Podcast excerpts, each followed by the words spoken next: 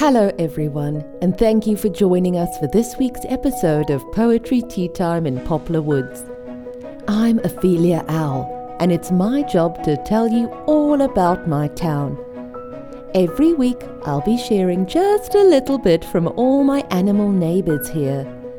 If you love stories, animals, and perhaps visits that require a bit of imagination, you're in the right place. Let's close our eyes and travel to the forest of poplar woods to see what everyone is up to. Beyond the city's endless rush, where people toil, no room for hush, lies a forest, wild and free. Its magic only some can see. Animals walk and talk with ease, building homes among the trees. Poplar woods, a world apart, a daily rhyme warms the heart. For every creature, big and small, share poetry tea time, one and all.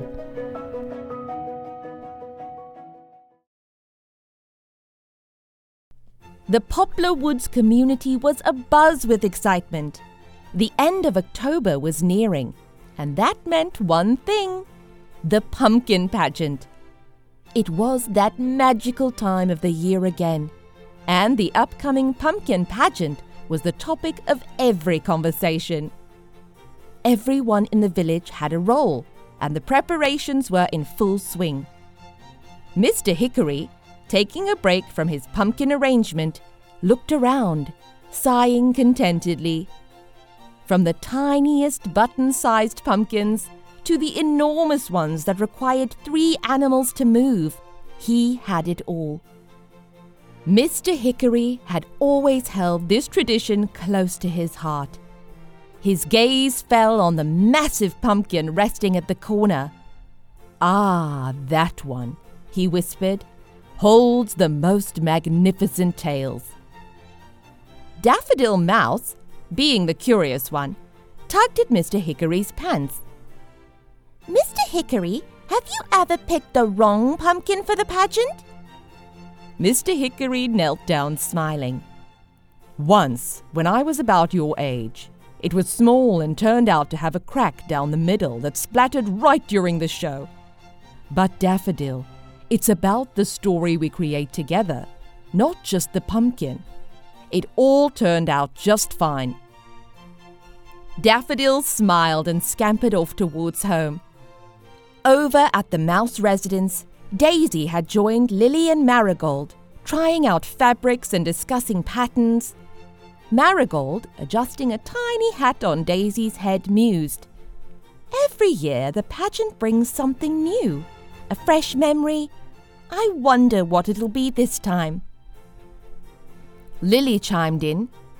Hopefully, it's the year my design shines the brightest. Or maybe the year of the most magnificent pumpkin ever, said Daffodil, still pondering what Mr. Hickory said. The pond area resonated with the harmonious sounds of Henny Penny and Rupert. Henny Penny and Rupert, the sophisticated geese, were responsible for the music. They had composed a special song just for the pageant, and the anticipation was ever building. Once more from the top, Rupert would say, and Henny Penny would roll her eyes playfully. Only if you promise not to go off key this time. As the sun descended on Poplar Woods, the atmosphere was a mix of merriment and hard work. Streets were lined with lanterns and garlands. Children could be seen practicing their performances and the fragrance of delicious treats wafted from every home. At the center of it all, outside the tree trunk general store, stood Mr. Hickory, inspecting each pumpkin once more. When his eyes fell upon the same one that caught his eye earlier, he knew that was his final choice. This is the one, he declared. The pumpkin, giant pumpkin, had been grown with much love and care by teacher Mary Lou and Quilliam, and it truly was magnificent. But as dawn broke the next day, all the joy turned to shock. Amidst all the busy preparations, a problem arose. The centerpiece of the pageant, that giant pumpkin, had vanished overnight. Panic spread. Who would do such a thing? Daisy, eyes wide with concern, said, What if we can't find it? The pageant won't be the same. Mother Marigold, sensing the rising panic, decided it was time to intervene. Worrying won't lead us anywhere. Let's think of a solution, she said. Daffodil Mouse, sensing the determination of her mother, spoke up. I think turning this into a village wide treasure hunt might just turn things around. Mother Marigold the Mouse nodded. It might just bring everyone together more than the pageant ever did. Henny Penny, a bit skeptical, questioned, But what if we don't find it?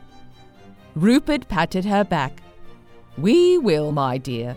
With everyone in Poplar Woods on the lookout, the pumpkin doesn't stand a chance at staying hidden. The teams quickly formed, strategies were discussed, and the once gloomy atmosphere turned into one of purpose. Daffodil, clutching her map, said, We'll cover the north side. There's a clearing there where someone might have hidden it. As day turned to dusk, lanterns lit up paths. Echoing laughter and hopeful shouts filled the air, and the spirit of Poplar Woods shined brighter than ever. The pumpkin pageant, even in its unexpected twist, was turning out to be the most memorable one yet. A couple of hours in, Mother Marigold, with her innate wisdom, felt the need to rejuvenate the spirits of the search teams.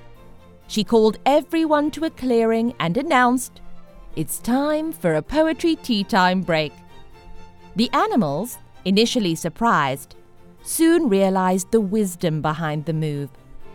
They sat in a circle, tea in hand, and the first to recite was Henny Penny, who gracefully shared September by Helen Hunt Jackson.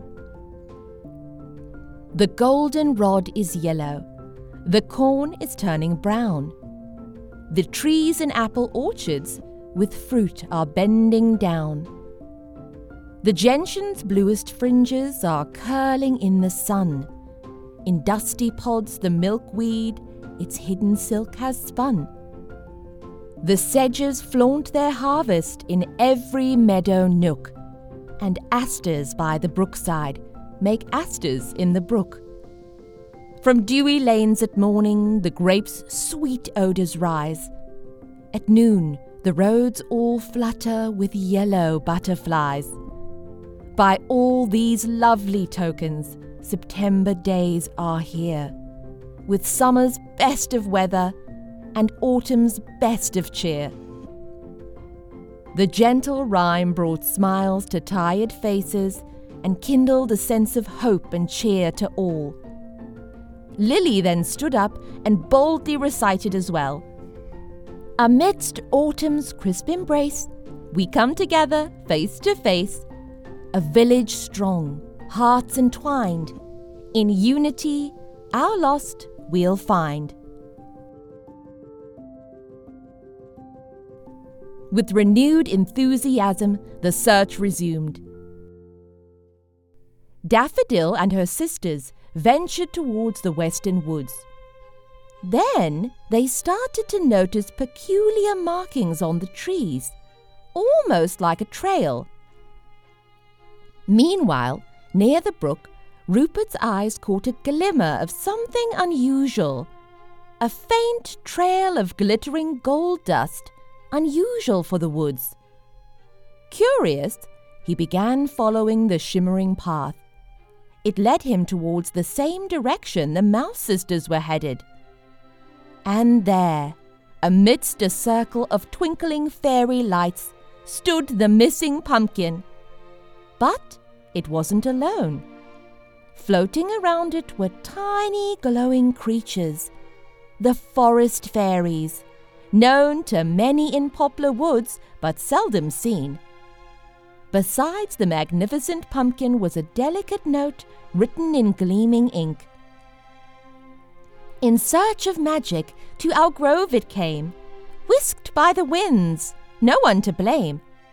In moonlight dances it joined our spree. Now back to Poplar Woods, as it should be.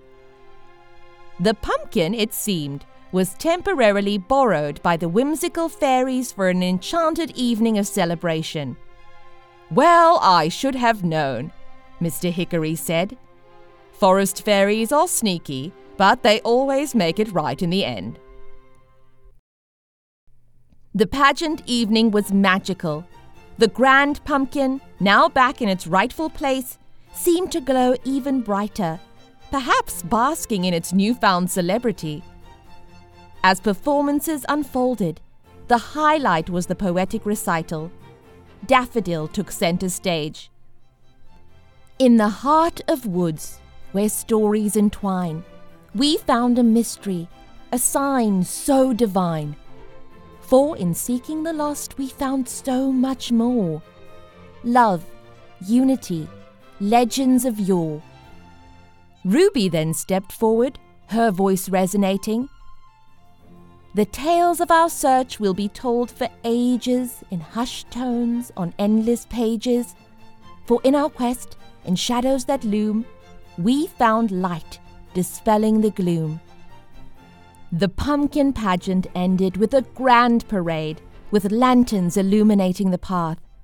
The incident of the missing pumpkin was not just another event, it was a testament of Poplar Wood's spirit. The night culminated with laughter, dancing, and the promise of many more tales to come. And from the heart of Poplar Woods, the message was resounding when faced with challenges, turn to unity and poetry, and all will be well. Please join me, Ophelia Owl, next week in Poplar Woods for some new poetry and new adventures. Until then, I bid you farewell.